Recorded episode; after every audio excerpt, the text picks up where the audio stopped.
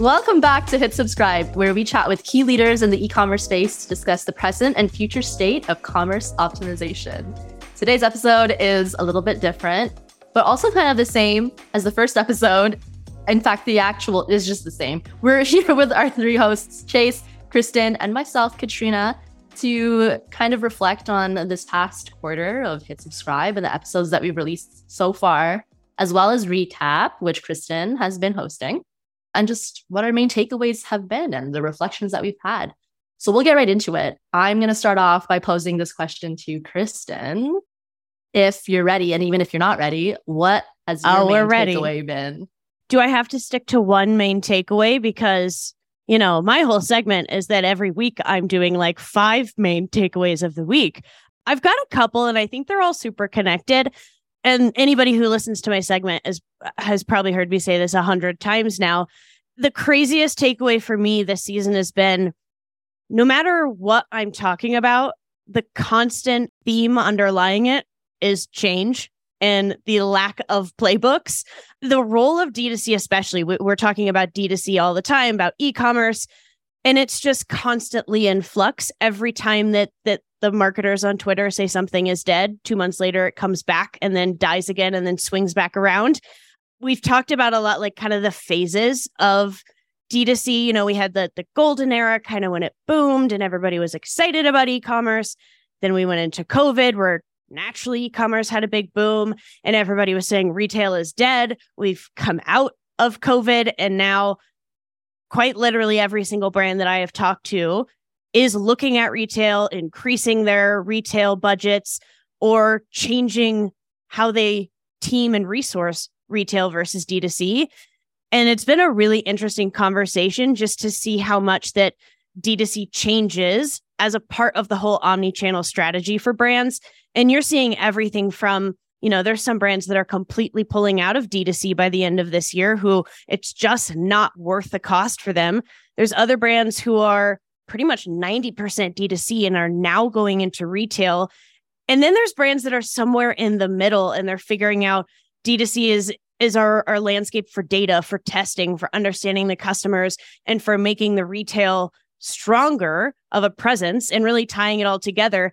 And I just I think it's so interesting that it's in constant flux. What I think the tactical learnings from that are because I'm always trying to bring it back down to that's a really hard thing to hear as an operator is like oh the biggest takeaway is that nothing ever stays the same and winning is so hard.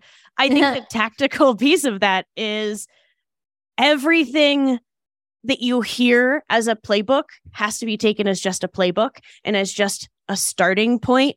And then from there, the brands that are winning are the brands that are building. I did a whole episode on this idea of intangible brand equity, where you can't even really quantitatively track and understand why your brand is working, but you've created a persona, you've created a world where your consumers want to keep coming back to you. So the biggest like takeaway is that no two brands can act the same and no brand can look at another brand and copy and paste and have the same success. It's really about knowing your customers, talking to your customers, retaining your customers, and then figuring out where all these channels kind of work together. It's been a very interesting season so far. I have learned a lot this year. I have a question. Yeah, let's do it. Because I have also heard that, like the changing environment of D2C and retail. But I'm curious from the conversations that you've had with merchants who have decided to kind of invest more into retail or are completely pivoting from D2C to retail. What has been the appeal of retail? Just because face value, you are a lot more limited in a sense Mhm. because you don't have the great expanse of the internet. It's very physical, but obviously there is an appeal. What kind of patterns have you seen with that? Yeah, I'd say especially for CPG brands, the appeal is coming from the increased cost of CAC on D2C. Finding and then converting customers online used to be kind of this like put $10 in, get $20 out kind of game. And now it's extraordinarily difficult, mm. extreme competition, really expensive. And they know that their customers are shopping in grocery stores, Sprouts, Whole Foods, Erewhon. Then you're going into like King Supers, Kroger, Albertsons, HEB. I'm trying to list different grocery stores from all over the country and not just stick to the ones I know. Target, all of these things. Really, it's exposure. So trying to find new audiences, connect with those consumers, stand out on the shelves so people try your product. And then the more interesting piece is it's not just about discovery and then building loyalty on D2C. It's also if you have a consumer that is very loyal to you, Magic Spoon is a brand that does this really well, where you might be on a subscription online because your family eats cereal all the time, every day you're feeding it to your kids. But if you run out, you can go to Walmart and still buy a box. Retail is about really its exposure, getting in front of more consumers and the right consumers, and then being available everywhere that your consumer is shopping so that they'd never choose somebody other than you. Mm. I'll also have one more thing. How many times have you been walking through the grocery store thinking, okay, I only need these five things. And you end up checking out and going yep. home and you have 11 things in your cart. And you're like, how the hell did this happen? Oh my God. That's, That's kind of one of the reasons. I mean, I know everyone understands that, yeah. but like you don't get that on D2C sites, on CPG sites, because you just land on their site and they only sell what they sell. So there's no other way to kind of walk through and go, this would go well with that. Or like, I mm-hmm. totally forgot about this thing from a totally different vertical that I also just bumped into. And now I'm buying aluminum foil things like that you just forget about yep. that you need and you just end up coming home with them yeah i've exactly. actually seen even in conversations that i've had with people as well what worked in d2c before was largely like single SKU e-commerce websites where yep. you sell one thing it's super niche but now like in order to stay competitive they are having to expand into other products because you have to increase your revenue somehow and like there's a ceiling if you're only selling one product yeah. And when you're working with the right retailers who give you access to retail data as well, it starts to also become informative of if we started in face wash, what does somebody else put in their cart at the grocery store when they buy our face wash? And it helps them start to think about other product categories or food going from, you know, cereal to cereal bars, cereal to oatmeal, being able to understand exactly what Chase was saying when people are just kind of doing that more shopping behavior versus buying behavior, like scrolling the shelves and walking through what else do they pick up. And then a lot of times brands will use their D2C channel to talk to their customers, figure out, hey, we think that you guys would like oatmeal. Are we right? If so, what flavors? Then they can roll out that test on D2C with their most loyal consumers, bring it to retail, and thrive in both places. Granted, I just almost laid out a playbook, and that is not a go to playbook. that doesn't work for everybody. You can't copy and paste. yeah, that's totally fair. And actually, that's a good point. Like, it doesn't work for everybody. I think yeah. some, like you even mentioned, like some brands are completely pulling out of D2C, some brands are primarily D2C and kind of now entering into the retail space. I do think that depending on your brand and your audience and how you engage with your customers, I think the ratio of D2C and retail yeah. can be largely different depending on who you are. Yeah. Yeah. Just to give people like a, a solid concrete example, Wandering Bear Coffee has been about 90% D2C for a while. And now they're looking at going into retail because they've had success and feel very confident.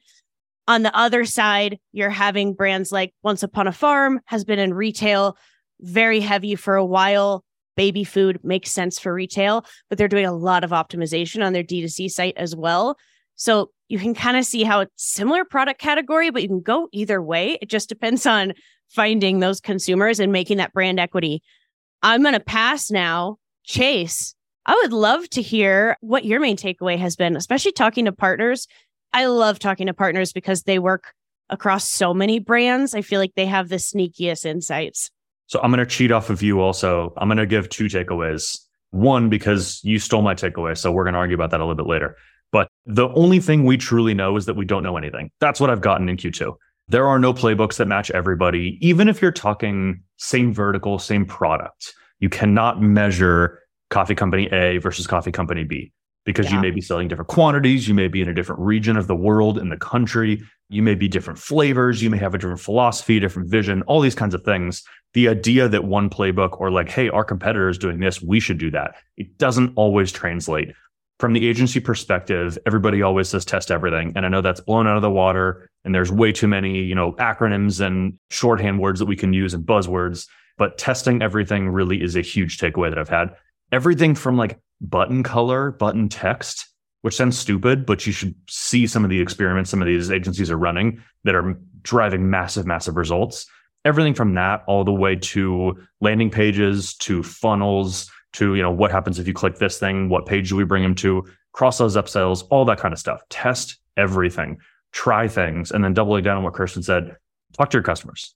You know it's really easy to test. If you have an agency if you work with one you know run a couple a b tests here and there but talk to your customers it's a huge deal they'll often tell you exactly what you may be mm-hmm. thinking or maybe what you're not be thinking which kind of goes back to the a b testing thing anyway so i'd say the only thing we know is that testing works and talking to your customers work otherwise play around with it, see what works. Things get really interesting. I do have one other takeaway, but I don't want to ramble too long. So, any other questions or comments on that one before I change?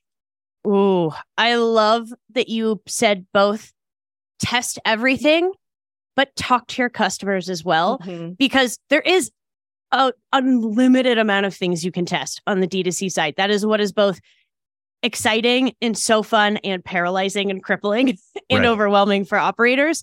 So I think when you balance the two, when you talk to your customers, you get a better idea of what is worth testing in the first place. And then you can really validate against them. I would say it's the number one thing that, you know, when I'm working with brands, it's the first thing we do is call customers, talk to them on the phone, not just like surveys, not just emails back and forth, actually talk to your customers. Customers love talking to brands. You'd be surprised. Mm-hmm. You'd also be surprised how few brands have ever talked to a single customer. And I think if there's one thing you do after listening to this episode, find at least one customer and just call them on the phone. Just talk we, to them. We also had a uh, presentation at ChargeX back in April in DC where one of the agencies brought up this idea that sometimes customers will in surveys tell you they want certain things. And then when you build that product or you make that change or whatever it is it flops. Yep. So sometimes even the customers don't know what they're asking for. So that yep. whole like talk to them and a b test and try multiple things that's a huge piece that i think a lot of people miss. Yeah. Yeah. I was talking with some oh it was um david from simprove and i brought this up before but he talked to a bunch of customers where they like had a mishap with the shipping or whatever and they called every single one of their customers. And that's actually something i heard back in account management that was really successful for some d2c brands was getting on the phone and calling their customers to you know reconcile complaints but also to ask for feedback. I think that's actually, if I were to remove myself from this e-commerce space and what I have now experienced being in like an account management, as a regular person. but I would have been like, that's not efficient to call customers because, you know, e-commerce is all about efficiency, right? Because it's all like online and that's all about optimization. But it's interesting that it actually is a lot more efficient sometimes to mm-hmm. do the more like menial task of calling up every single one of your customers because you get real conversations with people and they get into things that you wouldn't have learned from like a survey response online, for example. Yeah. So it's quite interesting often non scalable behavior creates scalable opportunity. Whoa. Whoa. That's a soundbite. That's a soundbite, baby. Double down on that. If no one's read the book, This Won't Scale, put out by the Drift marketing team, I know everybody, Great as book. you start to scale a company, you try to figure out like what are the things we can repeat? What are the things we can actually scale? The book, This Won't Scale, it's like 30 pages. It's super short. Go get it. I think it's actually might even be free. Maybe don't quote me on that, but it may be. But read This Won't Scale. Some of the best, some of the best marketing tactics are the ones that won't scale. Call your customers, talk to them, go meet them in person, all those kinds of things. Yeah. I'm going to blast into my second takeaway really quickly loyalty. And I don't have a solution for this. So this is more just kind of a conversation piece. But loyalty is simultaneously broken and also wide open for change, for yes. innovation the classic thing you think of when loyalty, you know, you go buy something and they give you 100 points or they give you one point per dollar you spend or whatever it is. That doesn't work. I think we all agree that's over. Mm-hmm. That kind of customer engagement is done. It just doesn't work. If you're just plugging something in and letting it run, it's not going to work. No one's going to engage with that. This is the part where I don't have a solution necessarily, but there's a lot of opportunities to build a loyalty solution in a non traditional way. I think the idea of surprise and delight, a lot of people are talking about that's something that might not be able to scale because you don't necessarily know when you're going to surprise and delight. I think the idea of cross sells and upsells thoughtfully makes sense as long as you're not presenting it as a sale, you're presenting it more as a thought solution. Content even can be loyalty based. I think some sort of gated content or some sort of like, hey, you bought a product. Here's a cool thing that you might not know about it, linking to a blog post, linking to an engagement survey, something like that. There's a lot of different ways that a lot of different brands are kind of redefining the term loyalty, which I know in itself is a buzzword. And I hate that I'm talking about that, but I think it's wide open. So it's really going to be interesting over the next three to six months through the next like five years to see how yeah. loyalty gets redefined. Because I think the traditional standard is just done. Yeah, this is actually a huge, a huge thing that I've been thinking about and reading about as well. There was even, I mean, there's been big stories of a couple big, big, big brands like Sephora. Now I can't think of another one. There's like a fat, oh, Dunkin' Donuts. Even they are like pulling back on their loyalty programs, changing the points because it's not really working for either the consumer or the brands. So I think it's really interesting. And I also don't have an answer, but there's something very exciting. It feels like there's something bubbling under the surface where we're going to see a brand come out and do something completely different. And I think mm it'll be mm-hmm. incremental, all these little pieces with surprise and delight and in person activities and content and brand partnerships and all these things that'll come together. But I just feel like we're waiting to see the next, I don't know, like the next Adidas to come out and kind of blow everyone out of the water with like really cool cultural moments. Interesting though that also the brands that I think are doing it really well right now are often the brands who have been around for a while and are even like coming back around. Like how is American Eagle in the news every week? And they were who I shopped at at high school, and they've kind of brought themselves back around. Same with Abercrombie and Fitch. So it's like, will it be a new brand? Will it be an old brand that's reinventing themselves for a newer generation? How does Gen Z, Gen Alpha impact what loyalty looks like? We could start to get into crazy stuff like AI and VR and all that that is coming into the retail space. But loyalty and like what makes a brand worth going back to, I think is a question that everybody is looking at and nobody has answered yet. I'll give two quick examples before I pass it off to the great Kat to close us out. One good example, one bad example. Bad example Starbucks. This has been six, seven, maybe even longer years ago, but they went away from gathering the points to get to a thing. So when I used to walk in, they'd say, like, you've got enough loyalty points, your drink is free. It's simple, it's easy, it's surprise and delight. I don't have to pay for it. That's great. They're all points now, or I think they call them stars. And every time I walk in, I've got a billion Starbucks stars because I walk in and they're like, "Do you want to use your stars for this?" And I'm like, "I don't know what that means. I don't know what I, I don't know what them. you're asking. Is it a one to one? Is this like, do I get an extra shot? Like, I, I don't. I, it doesn't make any sense to me. And Am so I, I a star? yeah, just tell me it's a free drink. Take it off my tab. End up being free. That's a great way to do it, and that's a simple version. But backwards. So I think Starbucks um, went went the bad way. I have to interrupt you because I actually recently saw a headline and it was an article about Starbucks that said is Starbucks trying to become the next bank, like the next online bank? Yeah. Because now it's they're like put money in the app and then just yeah. use that to buy your coffee, which has a weird connection to like membership kind of feel type thing. Yeah. I don't know, very interesting. Starbucks has done some some strange stuff. I was going to sneak the word membership in what you were talking. I think membership and loyalty go hand in hand, but we're not going to do a hard sell on the new recharged memberships product. Wink, wink. Good example for everyone. A brand that, that I really love is called BattleBox. They use recharge. They've been around forever. Mm-hmm. John Roman's the guy who runs it. They just hit 100 boxes. They ship monthly. They do monthly curated boxes. They just hit number 100. What they did for 100 was they put five golden tickets into five random boxes and shipped them out Winners get a flight out to an undisclosed location where you get to go shoot a tank at a target. And if you hit the tank, you get $100,000. The key part about this being loyalty related is they didn't advertise this in advance. So I think it's part of like if you're an existing member, you get this cool thing for oh. free. And also, it wasn't a sales tactic. So this was not a like sign up in order to get this. You had to be signed up in previous months in order to be eligible for this. So it wasn't even a sales tactic to say, you know, this is coming. You should buy your box now. It's all surprise and delight. There's no additional charge. It's nothing off the back of the customer. So I think it's a really cool way to kind of drive additional value for loyalty. It's like, I was excited for this box anyway. But now I have this additional opportunity to get this Mhm. cool, unique experience thing here. That I think is a is a cool way that a lot of brands might start moving as well. And do you know what BattleBox does the best and why they knew exactly where to put these winners and what activity to do? Because they talk to their customers They talk to their customers all the time. all the time. I was like, wait, I know where this is going. I've seen this episode before. I've seen this episode Yeah. before, I swear. Sending it off to Kat for her final takeaway. Kat, what is your main takeaway from Q2?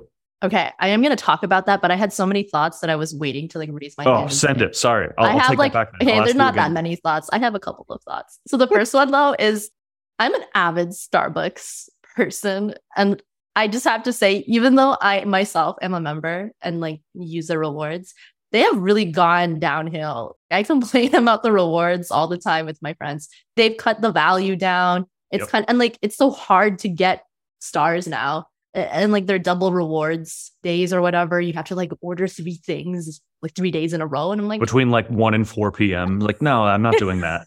like that's uh, a good example of how like you do have to make it easy for your customers to be a part of your program and like Yeah. reap the rewards also but anyway that was my first thought. And then my second thought was battlebox first of all do you work for battlebox chase? Because you sold that really well. So, like second of all crunch labs also does something similar. They have like a golden ticket that they in some of the boxes that they give out you can like win an opportunity to go visit the crunch labs in person I which is that. super cool so for kids. cool. and they're in all of the videos. Like you get to see the lab in in their promotional videos or Mark Rober's videos and kids love that stuff. Like the videos are all part of their box program anyways. Like you have to watch the videos to learn about the thing that you're doing in the box. So my kid is subscribed and so now i'm like a crunch labs user. But anyways it's really cool. That actually does kind of lead me into my main takeaway point which is interesting because you guys had similar topics and mine is like not talking about how change is constant. But it kind of is because my main takeaway was that I've heard a lot of conversation that ends up leading into this underlying concept of the digitalization of in person experiences and kind of going back and forth between the things that we experience face to face, bringing that online, and then going back and being like, actually, like, let's make this human Mhm. again and let's do more in person events. And kind of that like cycling of what works then and what works now and it always coming back into the same thing so people love convenience and that comes to the internet and e-commerce but also people cannot run away from their human aspect and the fact that they crave relationship and those conversations that you get in stores and things like that. So this has been coming up quite a bit. And in one of my recent episodes as well with Herd and Grace they talk about how they're like the neighborhood butcher shop and kind of bringing that experience like going into the butcher shop online and like having it be quite personalized so i do think like this is super vague my main takeaway but i it is something that i've kind of seen which is just like people constantly go back to what's familiar even after they've iterated and changed things and people crave a human connection whether or not they like to admit it it does end up changing back into being like how can I have a real conversation with a real human being? Like, I don't Mhm. want to chat with AI. I don't think it's vague. I think it's actually you kind of put a bow on everything that Chase and I were saying as well. Like you explain what omni-channel means. And I think a lot of times when we say omni-channel, we immediately go, it's retail and D2C. It's those two channels. When really it's the brands that are actually being omni-channel are doing like wholesale retail, owned retail, small retail, specialty retail, events, influencers, Facebook, Amazon. There's so many pieces of it.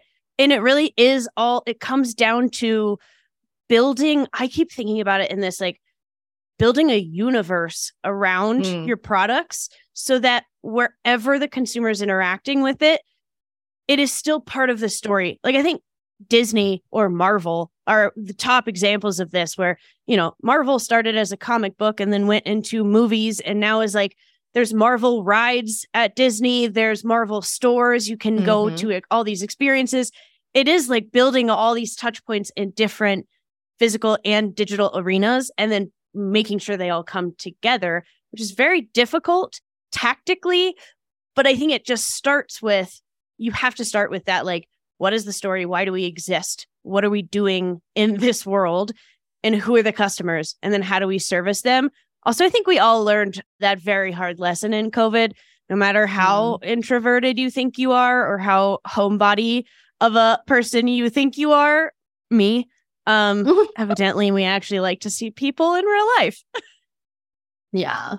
And also, like, just in general, I know I said it was very vague, but I think I've been very intrigued by like the psychology of commerce and just the way that really successful brands they do end up having to really understand and like research their audience and get into how their customers think about the world and themselves and their products in order to get them, you know, encourage them to purchase. So I feel like that kind of just ties in again with the digitalization of in person experiences, the way that people view the world and relationships. And it is like a very psychological experience to like purchase and like press submit, especially if you have like yeah bills you have to pay for in the middle of a recession. Like, how can I justify a purchase for something that isn't mandatory, for example? The psychology behind commerce and even going further, psychology behind loyalty is something that I've been thinking so much about, so much so that I even one of our recaps is literally titled American Eagle and Wendy's on embedding your products into culture because I think these big brands really become part of our world. I mean, just look at one of the biggest movies this year was about literally the creation of the Nike Air Jordan. And it's a, mm. an incredible story from a marketing, from a product perspective but it's also about how a brand became so deeply embedded in culture that is still selling just at astronomical rates. And Nike is so much more than a shoe company or a clothing company. Nike is a whole destination in and of itself. I think it's a very big, big topic right now. So much so that even even our boys, you know, Matt Damon and Ben Affleck, we love them. They're so cute. They did so good. Yeah. Cool. Well, I'm going to close this out and you can say however much you want, but I'm going to ask what our predictions are for Q4 for the holiday season. Ooh. This episode is recorded now, but it's going to be posted in July. So people are starting to prep for BFCM in the summer. I'm going to start so nobody else steals what I'm about to say and I have to think of something new. But my prediction is that I think customers are still going to be buying stuff. Like, I actually don't think it will be a huge downturn of purchasing, but I think customers are going to purchase more from one place and like group things together in like a more like marketplace settings versus purchasing from multiple different brands and websites to take advantage of things like free shipping, etc. just with the way that the economy is and if they have a membership, for example. Dang it, you stole mine. Uh. I love that. KLF, what you got? I'll go last. Oh, well, I was thinking about, you know, last year we saw a lot of brands do these like tiered discounts. Like if you buy one thing, it's this much off. If you buy two things, it's this much off. And then every day their sales were bigger and better. And so I was thinking about higher AOV with brands this year. So if I'm going to purchase from Bloom, I'm probably going to buy quite a few things from Bloom at the sale versus going to a couple different brands. I know who I'm loyal to now and I know where I want to spend more money. But another one I think I think that there's going to be an interesting crossover of gifting and e-commerce mm. this year. Mm. I think that we have tried to kind of work into, you know, buy while the sale is going, buy one get one free, send it to your friend. But I'm not sure that anyone has we've like fully gone into it. And I know that just from my perspective, if I've got a list of people I want to shop for, I want to shop from brands I'm not sure that they know, but that I love. And I also want to buy myself stuff while I'm there. So maybe this is a hope more than a prediction that we see stuff like buy one, get one free, put it in a gift box, and we'll send it straight to your friend so you don't have to mail Love it. Gifting could be really interesting this year. Mm, that's I cool. agree. I'm going to build off that, put kind of a generic term behind it, and then give a specific example. I think we're going to see a lot more creativity in January, February, March based on what people do this holiday season. Everybody mm. gets creative through the holidays, and I think that's awesome. I think we're going to start to see all that creativity become the norm.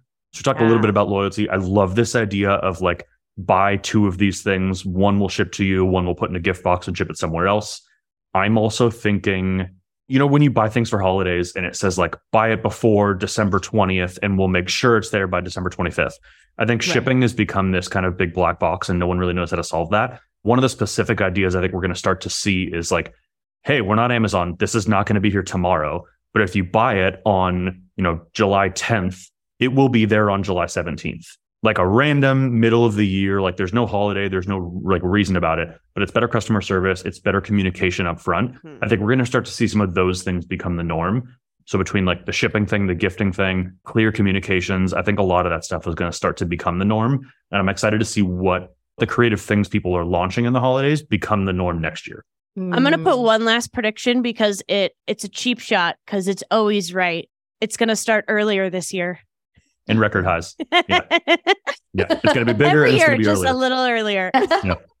Agreed. the biggest sale. We've never done this before.